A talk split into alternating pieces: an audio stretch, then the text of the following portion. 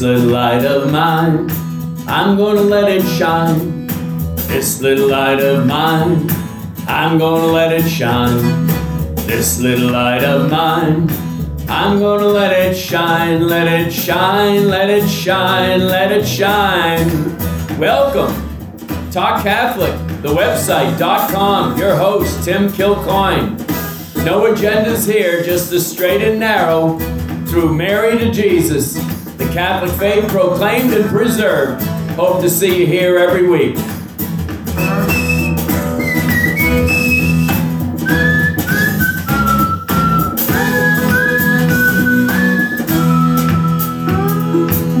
Talk Catholic with Tim Kilcoyne and the beauty of fall. Unfortunately, there's something very ugly going on in Rome right now, and we'll talk to that in just a second. I share more joy as I just played my first round of golf in 2023 and played about as good as I think I have ever played. And it was on the heels of an injury going back to 2013 to my head and neck that really put me on the bench, and I've only been able to play a little bit here and there ever since. And uh, what joy, because I've been playing that game since seven years of age. So there's a little bit of continuity. and boy, I said a prayer to our Lord afterwards and says, Father, thank you, thank you, thank you for my golf clubs and my trumpet because if I only had the condition of things in the church to talk about, I'd be blowing a gasket like 24 7 right now during the time of this synod on synodality that has been going on and will continue through October 29th. This is devastating, potentially, and likely. And as I have predicted for months on end now, could well lead towards schism, a third one in Catholic Church history. And all I can say is stay integrated, keep your gifts alive, because you never know when you're really going to need them in the midst of tyranny, not to mention heresy of all kinds, which just so happen to be the two criteria for excommunication, according to Doctor of the Church, Cardinal St. Robert Bellarmine. And it's all been going on in our church since the 1970s. I keep on highlighting the fact that I was privy to all of this as an undergraduate theology student at a little place down in Chestnut Hill, Mass. And um, no surprise to me, the wheels have been turning in this direction for a long, long time. And I have a book here. I thought it was most providential that in going to Mass on a particular Monday past. And we will be doing our book review in the second half of the show on Who Am I to Judge. But I have to highlight this little gem of a book I found down in the basement for people to take if they so desire. And it was called Call to Action or call to apostasy how dissenters plan to remake the Catholic Church in their own image by Brian Clowes of the Human Life International. Copyright 1997. Maybe not coincidental in the waning years of St. John Paul II's pontificate, who these dissenters hated. Oh, if this wasn't the playbook. This little thing I have in my hands is the absolute playbook for what the orchestra is concocting over in Rome right now. And I will go through just a few tenets of this book in just a second for sure. But before I do that, I think it's a very good time to highlight an apparition. For Our Lady has predicted it all, and she keeps reminding us for, with successive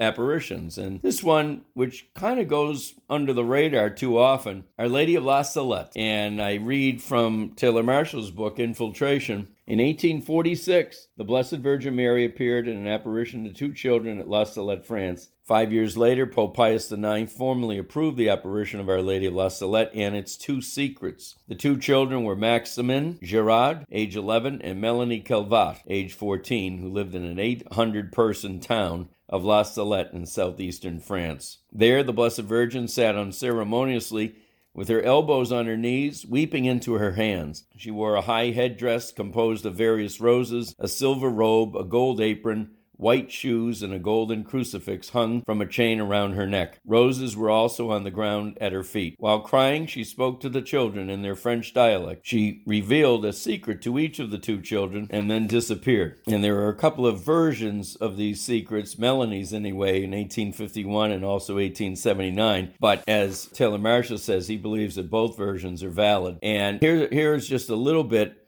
of the secrets. She said, Woe to the priests and to those dedicated to God, who by their unfaithfulness and their wicked lives are crucifying my Son again. The sins of those dedicated to God cry out to heaven and call for vengeance, and now vengeance is at their door. For there is no one left to beg mercy and forgiveness for the people. There are no more generous souls. There is no one left worthy of offering a stainless sacrifice to the eternal for the sake of the world. Our Lady names 1864 as the year in which Satan and his demons will be unleashed from hell. And remember also the vision of Pope uh, Leo XIII had the message given that Satan had pleaded with our Lord uh, to have full reign over the world for 100 years. Well, it is at least likely that 100 years started in the late 1800s. We don't know the exact day and time, but rest assured, something big and evil broke loose in the late 1800s. And the 100 year culmination is before our very eyes, whether we want to admit it or not. In the year 1864, Our Lady says Lucifer, together with many demons, will be unloosed from hell, and they will put an end to faith little by little, even in those dedicated to God. They will blind them in such a way that unless they are blessed with a special grace, these people will take on the spirit of these angels of hell. Several religious institutions will lose all faith and will lose many souls. All the civil governments will have one and the same plan, which will be to abolish and do away with every religious principle to make way for materialism, atheism, spiritualism, and vice of all kinds.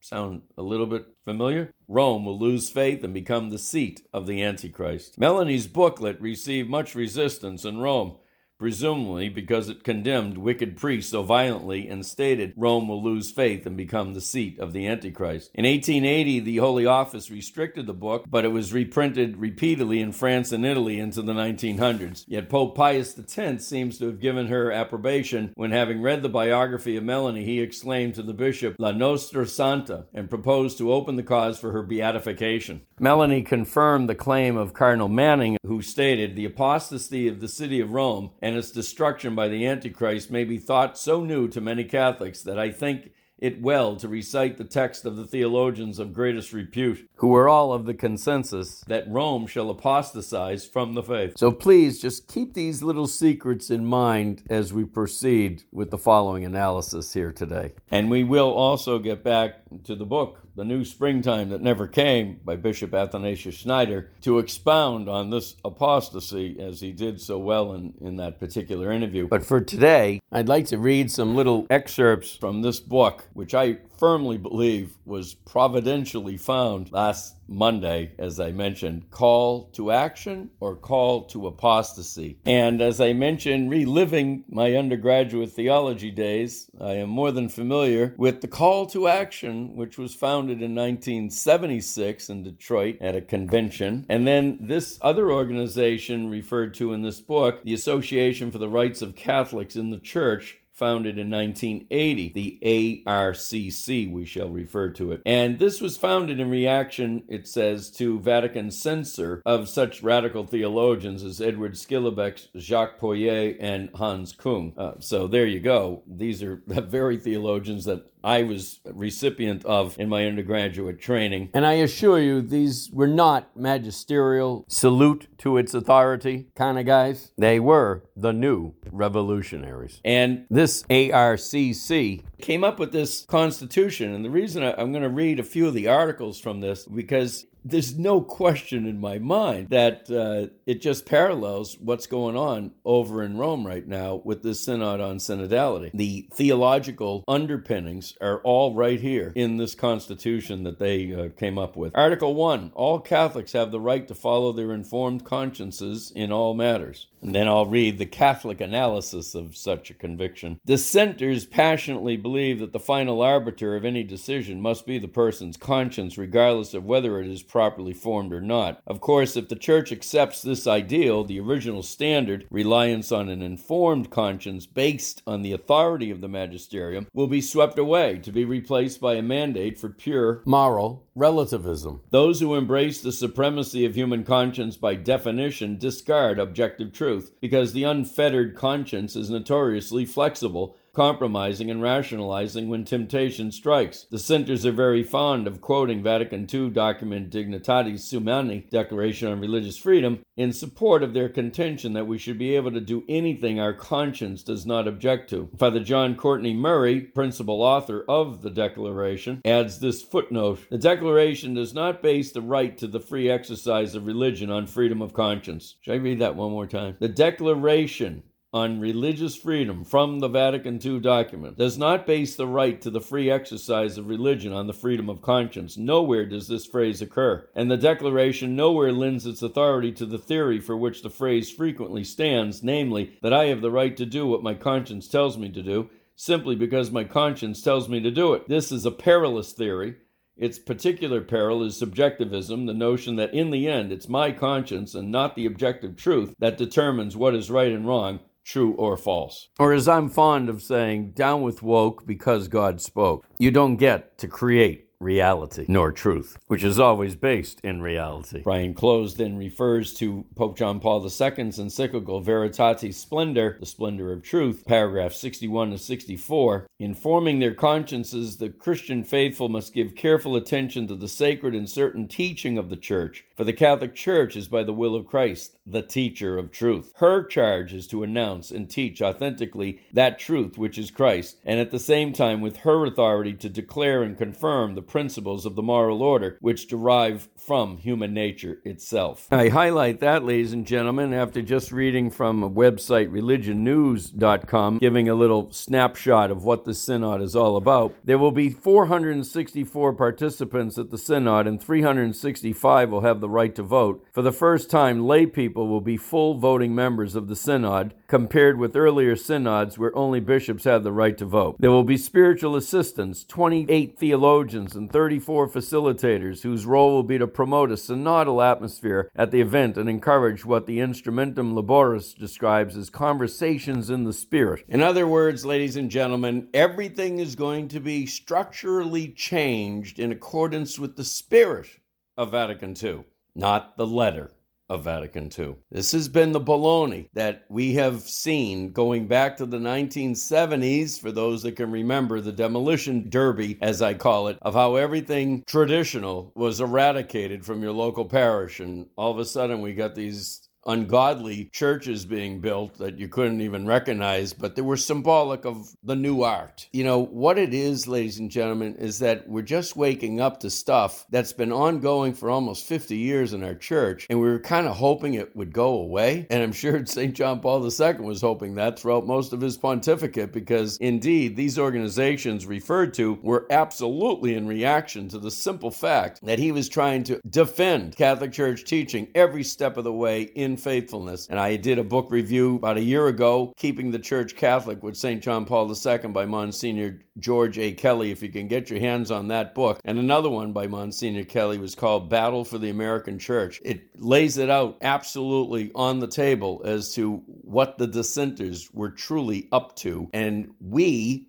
do not need to go along with them because they're in big numbers. If there's anything biblically true, it's not about numbers. Okay, they've had their day, that's for darn sure. And they're mostly baby boomers and they don't want, you know, they're digging their heels in. They don't want to give it up. Even though, what did it result in? The closing of parishes by the thousands. All right, that's the fruit. And the downward spiral of just about every other healthy moral trend, see the appendix in Deadly Indifference by Eric Sammons. But make sure you're sitting with a towel to dry your tears. It's time to just expose the darn thing in the clear sunshine of God's truth. I read Article 2 of this Constitution parallels our synod. Officers of the church have the right to teach on matters both of private and public morality only after wide consultation with the faithful prior to the formulation of the teaching. Notice it didn't say apostolic successors, but rather officers well, Cardinal Sarah doesn't even get an invitation to the synod. Who were the officers? Here is a democratic restructuring, if there ever was one. The Catholic response here if a group of people with diverse backgrounds meets to discuss the morality of a particular act, and if one of the ground rules of the discussion is tolerance for the viewpoints of others, the inevitable result will be the lowest common denominator. Only that position that is most tolerant and non judgmental, or in other words, most liberal. This is exactly what the dissenters leaders want a democratic system of consultation that guarantees that their objectives will be voted in by the people through their version of dialogue. More fundamentally, this Article 2 completely rejects objective truth by subjecting moral decisions to a public vote. That is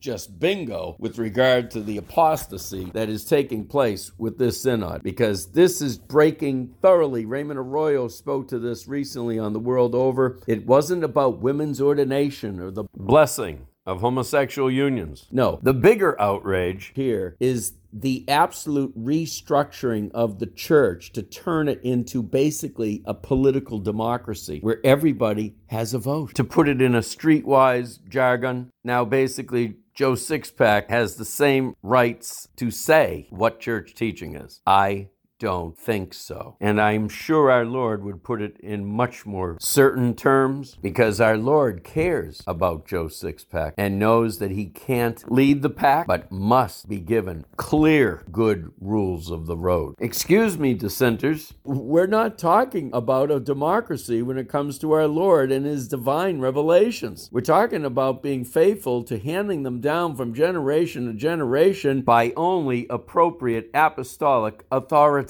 and making sure you pass that baton. Exactly what we will continue to do right here. This is WQPH Radio 89.3 FM. We'll get back to our book review, Who Am I to Judge, on the other side. Take some time out, please. Go to the desert with Jesus before the Blessed Sacrament and sing the song, In Your Presence, Holy Spirit, we welcome you, by Chris Bowater.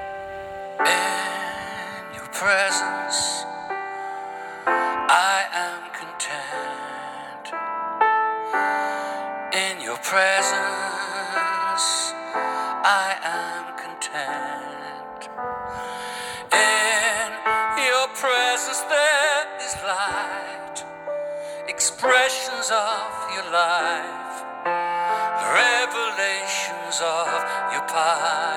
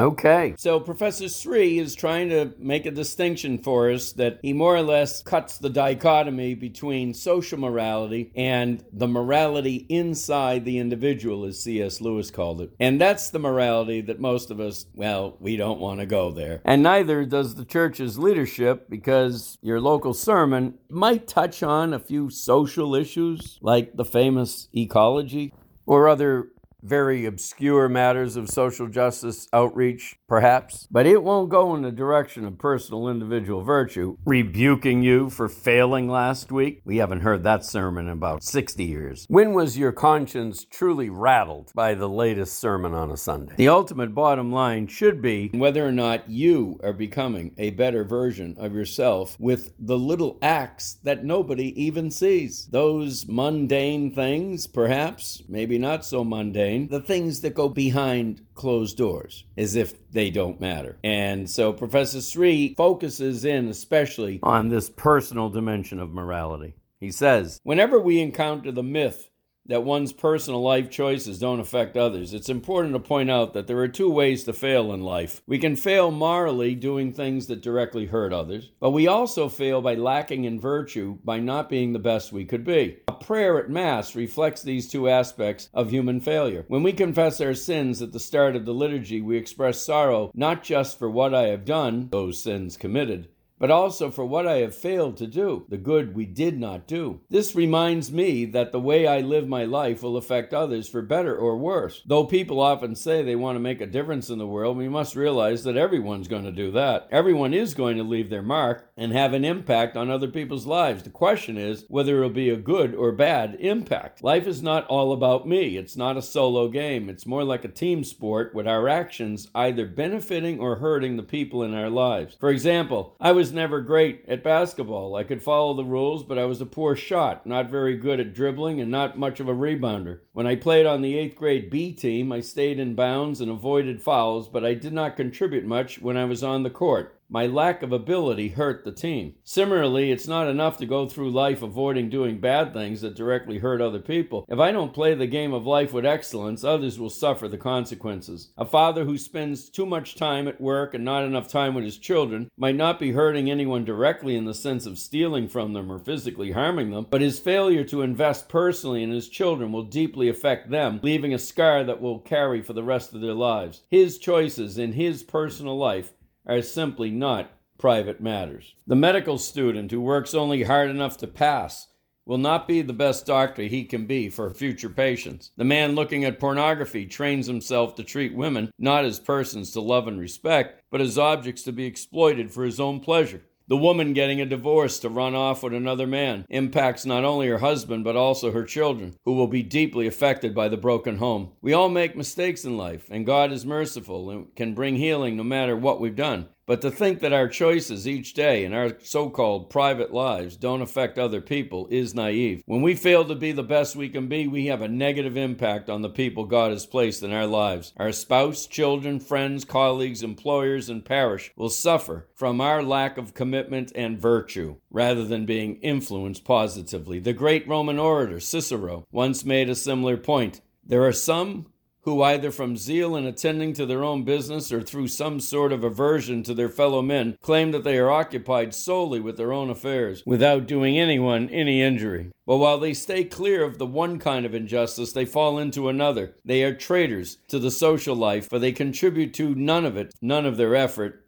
none of their means. Cicero is pointing out the selfishness of anyone whose main goal in life is to do whatever he wants as long as he avoids hurting others. The fact remains we will hurt other people if we fail to give the best of ourselves at home, at work, at play, and in the world. Well, here's a quick golf analogy. I was listening to a sports talk show, and a well known PGA Tour pro called in on the show. And this was during the time of the Ryder Cup just recently. And he was asked, why is it that uh, the U.S. Tour pros seem to get smoked when they play the European counterparts, especially across the pond, as they say, on their turf in team play? And he brought up the fact that for whatever reason this is, I don't know, but the European Tour pros mingle and socialize with one another all the more. Whereas the United States Tour Pro is kind of doing his own thing. He's got a world of glitter and glamour being on the tour, but he's isolated and he doesn't do well with the team component of the Ryder Cup. So while they hone in on individual aspects of their swing, for instance, in the privacy of their lesson tee, they're not ready for competition in the broader milieu of other competitors. This aversion to the social dimension of match play could be compared to life in general, where you're comfortable in your cubicle behind closed doors and you're doing some of your homework pretty well individually, but you're not ready for the big stage where you're going to have to work in harmony with other individuals called team.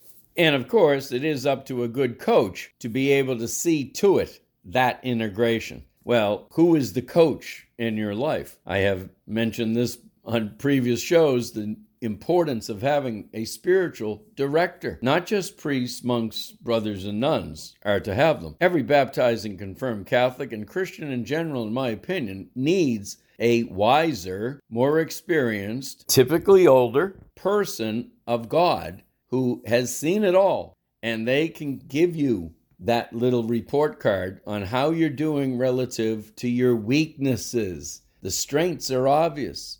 Everyone can see those. But the spiritual director will be able to point out these other defects, yes, indeed, of character. And unfortunately, I made uh, the comment that as we get older, Oh boy, we are not too open to this concept of a spiritual director. In fact, I almost lost a friend over this very issue as I begged him to seek one out because he was just too talented in the spiritual life in terms of his evangelical giftedness and he wasn't doing much with it. And I told him, I says, I can't be your spiritual director because I'm going to beat you up, metaphorically. I'm going to be tough on him.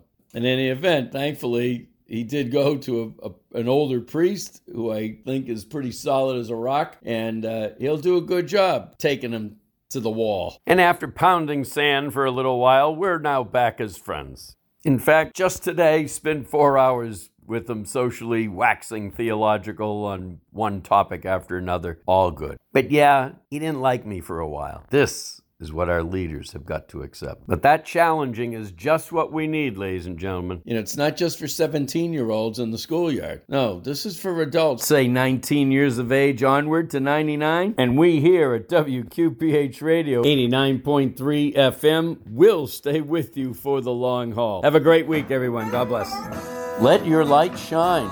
That is what it's all about here at WQPH Radio 89.3 FM. But we need to hear your story. You want your voice to be His voice. That is making the faith known to others. Please, my number is 877 625 3727. Tim Kilcoyne, TalkCatholic.com. Say, Mother Teresa told us your ministry is your work right where you are. Grab on to this microphone.